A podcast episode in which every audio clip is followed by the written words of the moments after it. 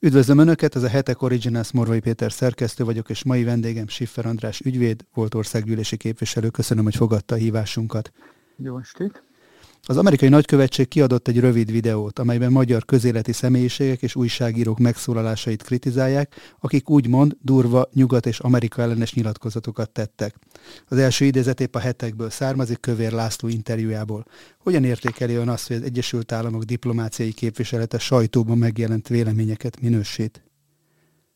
Hát én nem vagyok egy gyakorlott diplomáciai szakértő, de szerény meglátásom szerint eléggé példanélküli a nemzetközi kapcsolatokban, hogy egy nagykövetség ö, ilyen kis videókat készít ö, a fogadó ország nyilatkozatairól.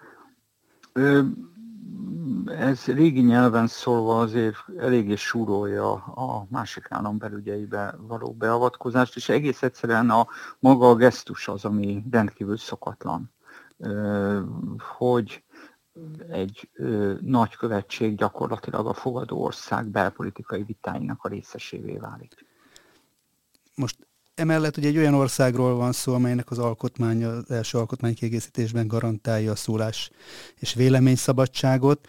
Ez, ez a megszólalás, vagy ez a videó tekinthető ennek a akár megsértésének is?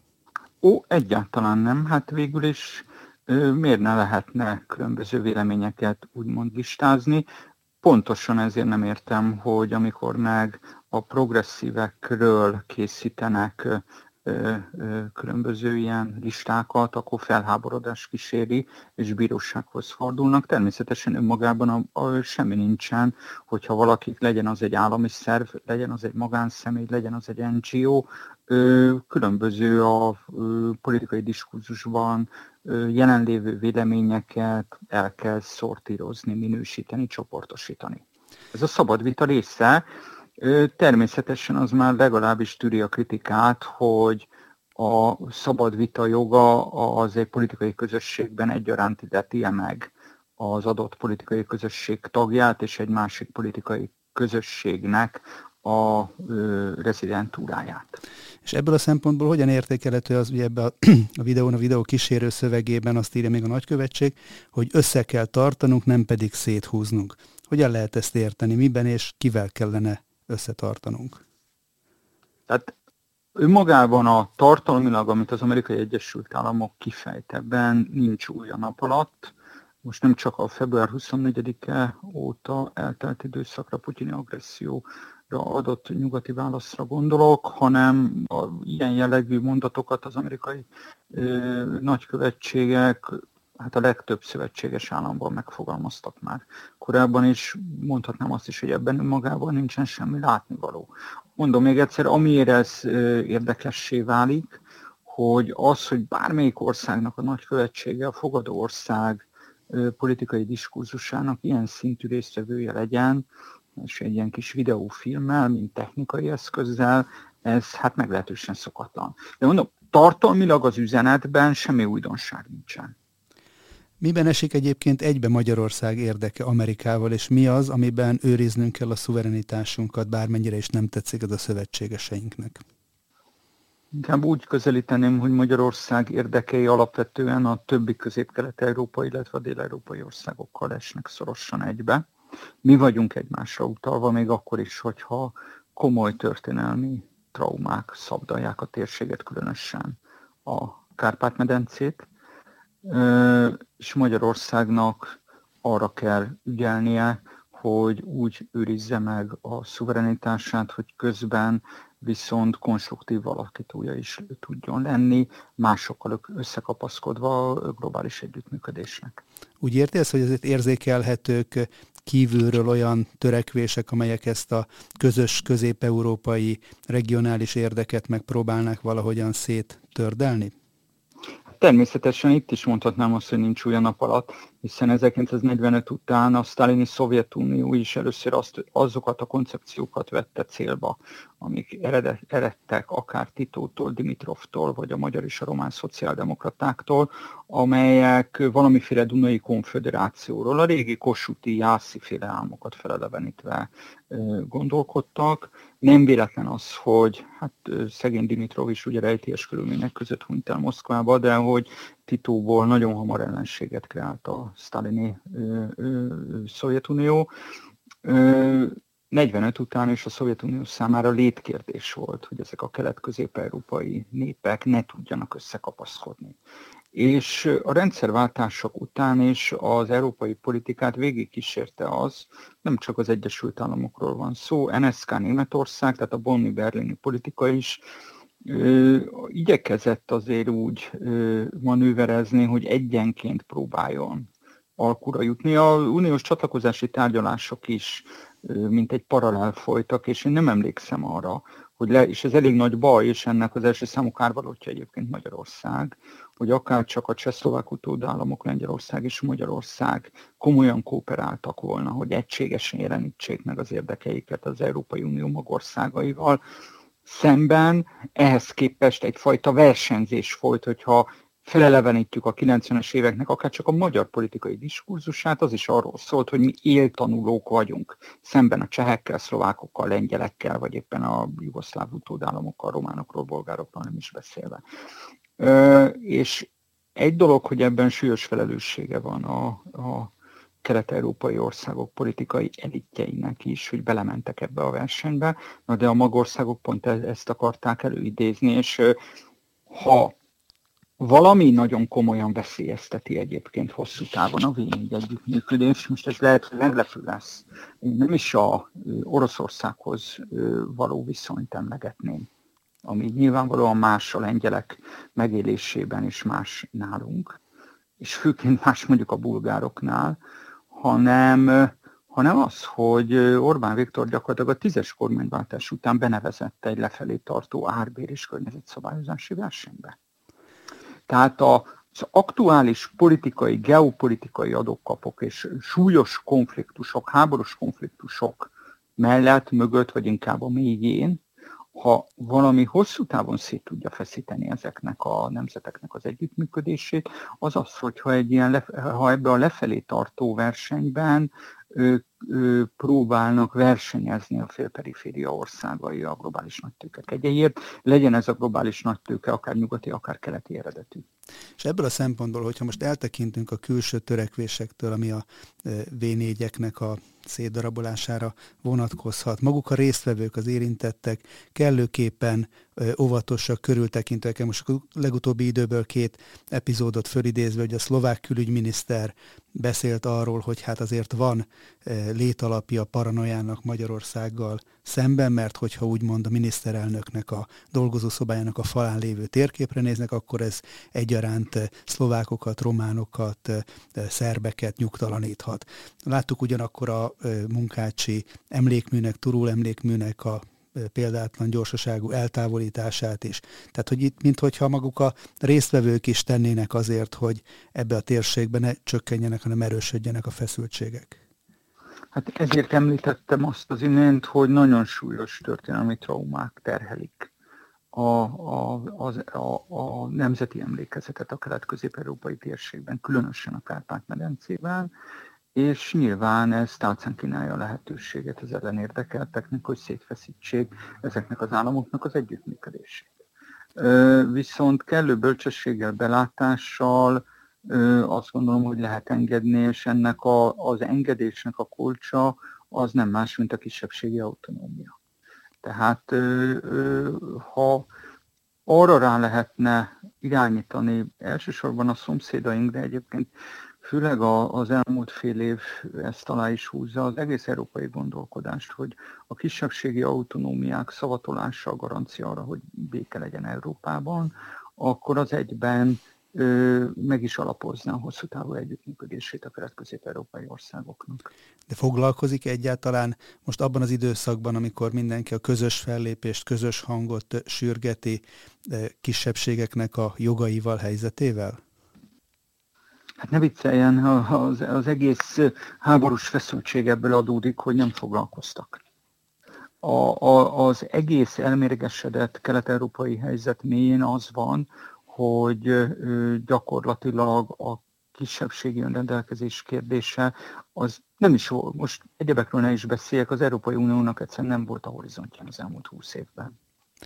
Még egy mondat erejéig visszatérnénk a nagykövetségi videóra, ugye öntől is idézhettek volna az utóbbi napokban elhangzott kijelentéseket, valószínűleg a videó előbb készült, mint a Mandinernek adott nagy feltűnést keltő interjúja, amiben ugye talán a legélesebb mondat az úgy hangzott, hogy az Anthony Blinkenek és Sana Marinok legalább akkor háborús uszítók, mint a Putyinféle adminisztráció, és ezért nekik is felelniük kell majd. Hol húzódik ön szerint a határ az Ukrajna iránti szolidaritás és a háborús úszítás között? Ott, amikor egy felelős vezető a nyugati államok részéről, a NATO tagok, vagy éppen NATO-ba igyekvő országok részéről gyakorlatilag nemet mond a tárgyalások megkezdésére. Márpedig egy olyan nyilatkozat, ami arról szól, hogy Oroszország először hagyja el Ukrajnát, amit persze erkölcsileg én is helyeslek, mint, mint követelést, de hogy önmagában ez legyen a feltétele annak, hogy tárgyalások megkezdődjenek, ez azt jelenti, hogy az illető, ha burkoltan is, de az eszkalációt támogatja. Eddig a magyar kormánynak inkább Brüsszellel volt konfliktus, az Egyesült Államokkal inkább csak ilyen időszakonkénti csörteváltásokat eh, láthattunk. Várható ön szerint, hogy most ez tartósan megváltozik, és akár ez befolyásolhatja a kormánynak a kommunikációját is? Hát nyilván ez nagyban függ attól is, hogy az Amerikai Egyesült Államokon belül a belpolitikai helyzet hogyan alakul. Az usa belül is egy olyan belpolitikai konfliktus törésvonal van, ami hát nagyon régóta nem volt így kitapintható. Érzékelhető ez a magyar-amerikai viszonyban is, hiszen a megelőző adminisztráció idején meg egy olyan felélénkülése volt a magyar-amerikai, főleg a Trump időszak másik felére gondolok, ami szintén példanélküli. De hát az, hogy ez a billegés érzékelhető az Orbán kormány atlanti politikájában, Amerika politikájában, az egyben a miniszterelnök végeláthatatlan következetlenségének a bizonyítéka, tehát nem lehet úgy ö, ö, szuverenista politikát hirdetni, nem lehet úgy a, az oroszlánoknak a bajszát picit húzogatni, hogy közben pedig minden páros napon meg az oroszlánoknak a kegyeit keresem.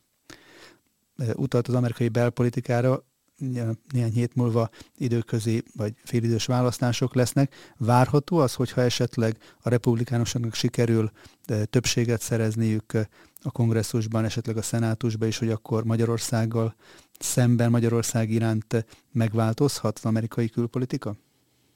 Meg az eredményeknek az aránya sem mindegy. Tehát azért az is figyelemre méltó, és most szándékosan pillanatra nem a republikánusokról fogok beszélni, hogy Obama korábbi elnök is a minap egy elég kemény kritikát fogalmazott meg a demokraták identitáspolitikai radikalizmusára a vókokkal szemben, ez azért figyelemre méltó, mert ha úgy alakul az eredmény, az azt jelenti, hogy lehet, hogy a demokratákon belül is egy hangsúly eltolódás végbe fog menni. Emmanuel Macron is szóvá tette néhány nappal ezelőtt, hogy az nem barátság, ha négyszeres áron adnak nekünk földgáz, mint a franciáknak. De van más választása az önkéntes szankciók után Franciaországnak, vagy más európai országnak? Egyetem mekkora mozgástere van Európának Amerikával szemben? Én azt gondolom, hogy Franciaországnak bőven lenne mozgástere már csak azért is, mert az észak-afrikai olaj, illetve gáz kincsekben gazdag államok felé azért legjobb drótjai úgymond a franciáknak vannak. Franciaország Németország utáni kettes számú hatalom az Európai Unión belül. Én értem Macronnak az aggodalmát, hiszen ha van olyan nyugat-európai ország, mármint az unión belül, Nagy-Britanniáról most ne beszéljünk, ahol a szuverenista politikának nagyon nagy a támogatottsága, függetlenül az aktuális parlamenti arányoktól, az Franciaország.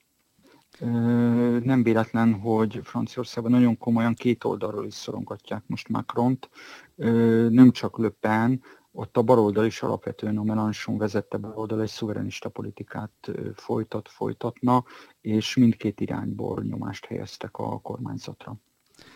Ön azt mondta a Mandiner interjúban, hogy Amerika biztosan nyer a háborún, de az amerikai gazdaságon ez a nyeresség nem nagyon látszik, az infláció ott is 8,5 százalékon van például.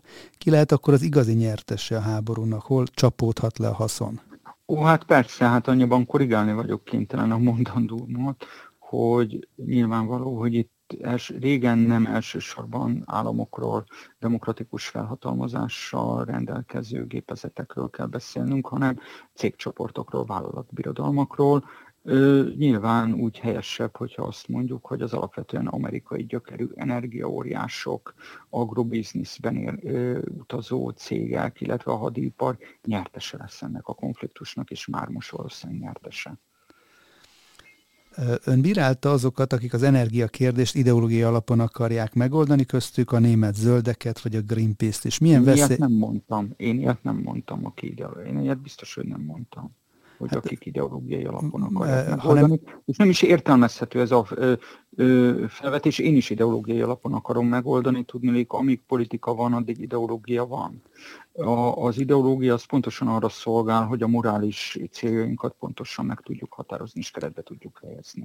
De amikor ön felvetette, hogy a milyen jogalapon lehet véres olajról beszélni, milyen eh, alapon lehet különbséget tenni különböző országoknak a nyersanyag kitermelése között, akkor erre utaltam az ideológiai különbségtétellel.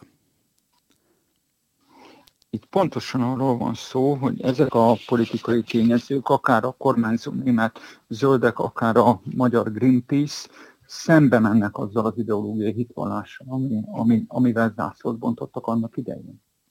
Tehát a, az ökológiai felelősséget képviselő politikai szervezet nem hirdethet egyoldalúan harcot a, az orosz fosszilis energiával szemben. Nagyon helyesen fel kell lépnie annak érdekében, hogy a fosszilis energiát vezessük ki, de nem lehet nem észrevenni, hogy az orosz gáznak környezeti szempontból sem lehet alternatívája sem az LNG, palagáz, palaolaj, sem a kitermelés, sem a szállítási kockázatok miatt, sem pedig a nukleáris energia.